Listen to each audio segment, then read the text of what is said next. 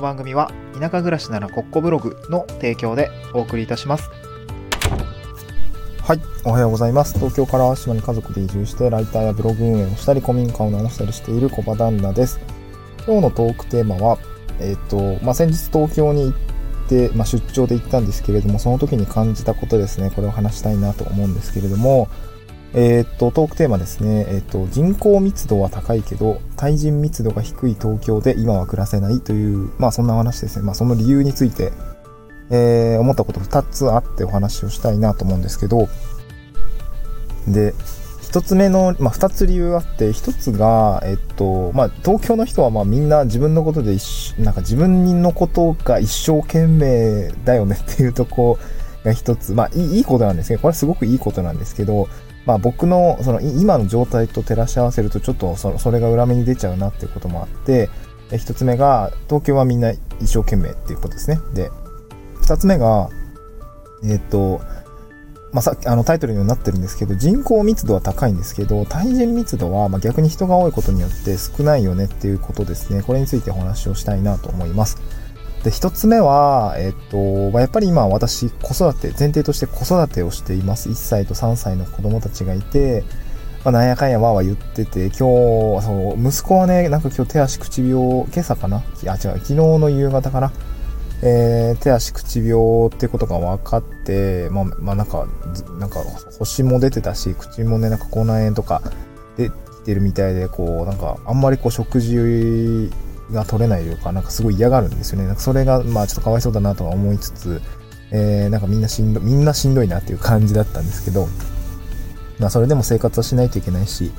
えー買い物も行かないといけないし、仕事もしないといけないんですけど、まあ、そういう状況の中で、あの、なんだろうな、まあ、暮らす環境が、今はね、えーまったり田舎で過ごせているっていうのはすごく良かったかなと思うんですけど、まあ、そんな状況の中で、今、なんだろうな、東京で暮らせていたかというと、まあ、別に暮らせない、暮らせないことはないと思うんですけど、まあ、ちょっとしんどかっただろうなと思うんですよね。うん。で、まあ、その理由としては、まあ、まあ、東京の人って基本みんな一生懸命だと思います。その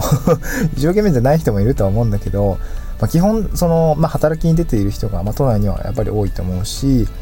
えっ、と、まあ、都内近郊で暮らす人たちっていうのは基本的には都内を中心に、まあ、しっかり働いて、かつしっかり生活をされている方だと思います。あの、別に田舎の人がしっかり生活してないとか、しっかり仕事してないってわけじゃないんですけど、まあ、でも、なんだろうな、田舎の人は、うーんとね、あ、うーん、あ、まだ、まだこれイタリアかなイタリアに旅行に行った時に思ったのは結構みんなしっかり仕事してないというか、その自分らしく仕事しているというか、うん、なんか他人に求められてめちゃくちゃバリバリ仕事しているというか、なんか自分が好きで働いていたりとか、えー、なんかこのノルマがないというかね、うん、まあ言うたら年金受給者の方ってそんな生きるのに困らないわけで、まあ、なあのそれなりに仕事はしている人も多いと思うんですね。で、なんていうのかな、まあいいいい面で言えば結構まったりしてるというか、こうあんまりこうせかせかしてないというか、まあ、そういうところがありますよね。まあ自分も、あの、自分もというかその、田舎の人は、まあ家もあってとか車もあって、まあなんか暮らしていく分には日々の生活費ぐらいで、まあまあ問題ないですって方もやっぱりいるし、でも都内の人はやっぱり賃、賃、なんだろう、賃金契、えっ、と、賃、貸借契約を結んだ物件に、まあ、賃貸契約ですよね、えーの物件に住んでいる人も多いし、えっ、と、なんていうのかな、あの生活コストがやっぱかかるので、しっかり働かないといけないんですよね。うん。で、なんかそうなった時に、その、やっぱり自分で、なんだろうな、自分もそうだったんですけど、めちゃくちゃ一生懸命働くわけですよね。すごく一生懸命働きます。で、一生懸命働くんですけど、都内ってやっぱ一生懸命働く人向きの街というか、うん。ななんかちんたらしてたら、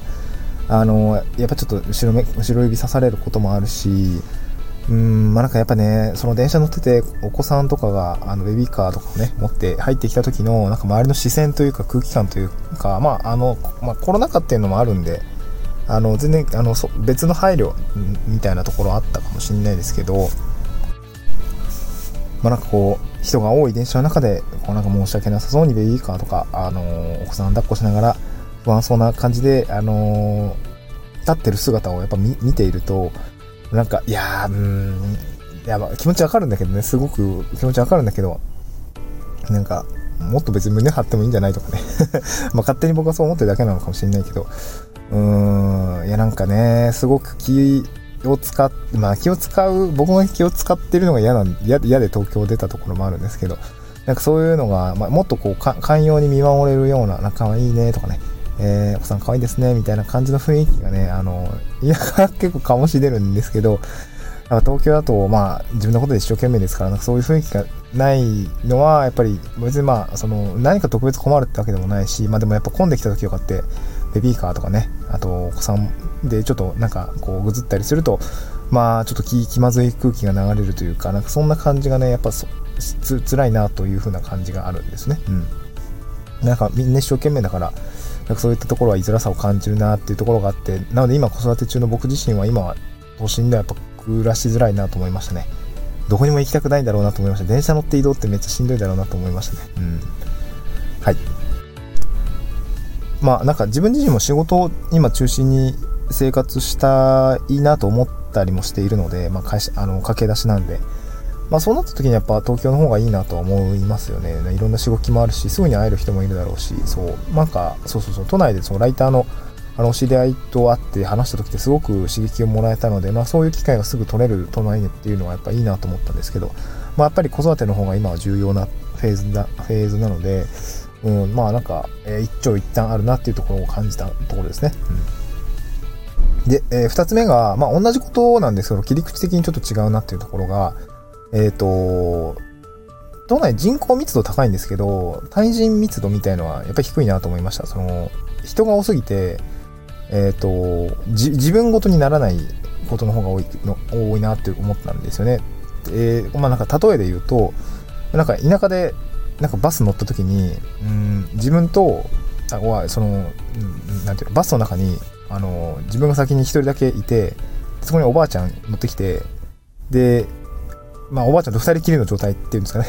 そうなると、なんか野外を、なんか一時の人間関係といえども、その場の空気感に形成される人間関係ってあるじゃないですか。このおばあちゃんと私みたいな関係って自然に出来上がると思うんですけど、ってなるとやっぱり自然とおばあちゃんに目を向くし、ね、なんかこう、大きな荷物持っていたりとかしたら、したりとか、あとなんかこう、バス降りるときに、こう、なんていうのかな、こう、なんか、 Suica じゃなくて、小銭でお釣りがいるから、あの、ま、前でちょっと両替しているんだけども、なんか、おばあちゃんがすごいなんか、ごめんね、お待たせして、みたいな、こう申し訳なさそうな、あのー、感じでやってたらさ、別に、あ、全然僕、ま、全然、あの、急いでないんで大丈夫ですよ、みたいな関係になるじゃないですか。なんかそう、そういうのが、1対1だからこそ、人口密度が少ないんだけど、対人密度は高い状態になると思うんですね。うん。で、これは都内ではやっぱないなと思っていて、めっちゃみんな人いるし、で、一人一人の関係性ってやっぱ希薄になるじゃないですか。その一時の、一時の、あの、場の関係性といえども。なんかそういうところが多分寛容さにつながってくると思うんですよね。場の寛容さっていうんですかね。人間の寛容さにつながると思っていて、そう多分1対1とかだったら多分みんな優しいと思うんですよね基本。別にそんななんかこうめちゃくちゃ 短期とかねあのなんか悪いことがあった直後じゃなかったらさあの別に子供がいようがお年寄りがいようが別にその寛容だと思うんですよ。なんか自分ごとなんていうのかそのその人と自分しかいなかったらあの別にそんな僕は性善説は あの割と唱えてる方なんですけどまあ基本いい人だと思うんですね、うん、優しく荒れ荒れたりもすると思うし。でもあの都心でまあ例えばおばあちゃんが倒れた時に誰か声かけるかっていうとなんか結構みんなスルーしちゃったりとかする場合あると思うんですよね。なんか自分じゃなくても誰かがみたいなとこがあってそこってやっぱ規約だなと思っていてまあ子育てしている今ですよね。こうまあ何て言うのかな。こう今は人の寛容さの中に囲まれて暮らしていきたいなと思ってるんですけどまあ、言うたら甘えみたいなとこだと思うんですけど、ちょっと甘え、甘えたい時期というか まあ変な意味じゃなくて、あの、人の優しさとかにね、あの、囲まれながら、まあ、子育てってしんどいですから、なんかそういうところで囲まれながら暮らしたいなと思った時に、やっぱりそういう対人密度みたいのが高い、人間関係の、ま、密度が高いっていうんですかね。まあ、みんなこう子供の顔を見て喜んでくれるというか、あ子育てって大変だよね、みたいな。そう、この前も 僕の住んでいるあの公園でね、あの、娘と息子と一緒になんかシャボン玉をね、してたんですけど、その耳鼻科行く前にそう、ちょっと空き時間があったんで、公園でやってたら、なんかおばあちゃんが声かけてくれて、あ、なんか今は、あの、いいね、なんか旦那さんもこう、働き方改革って言うの？みたいな。そんな感じで、あの、すごいね、みたいな、まあみんな今の旦那さんとか結構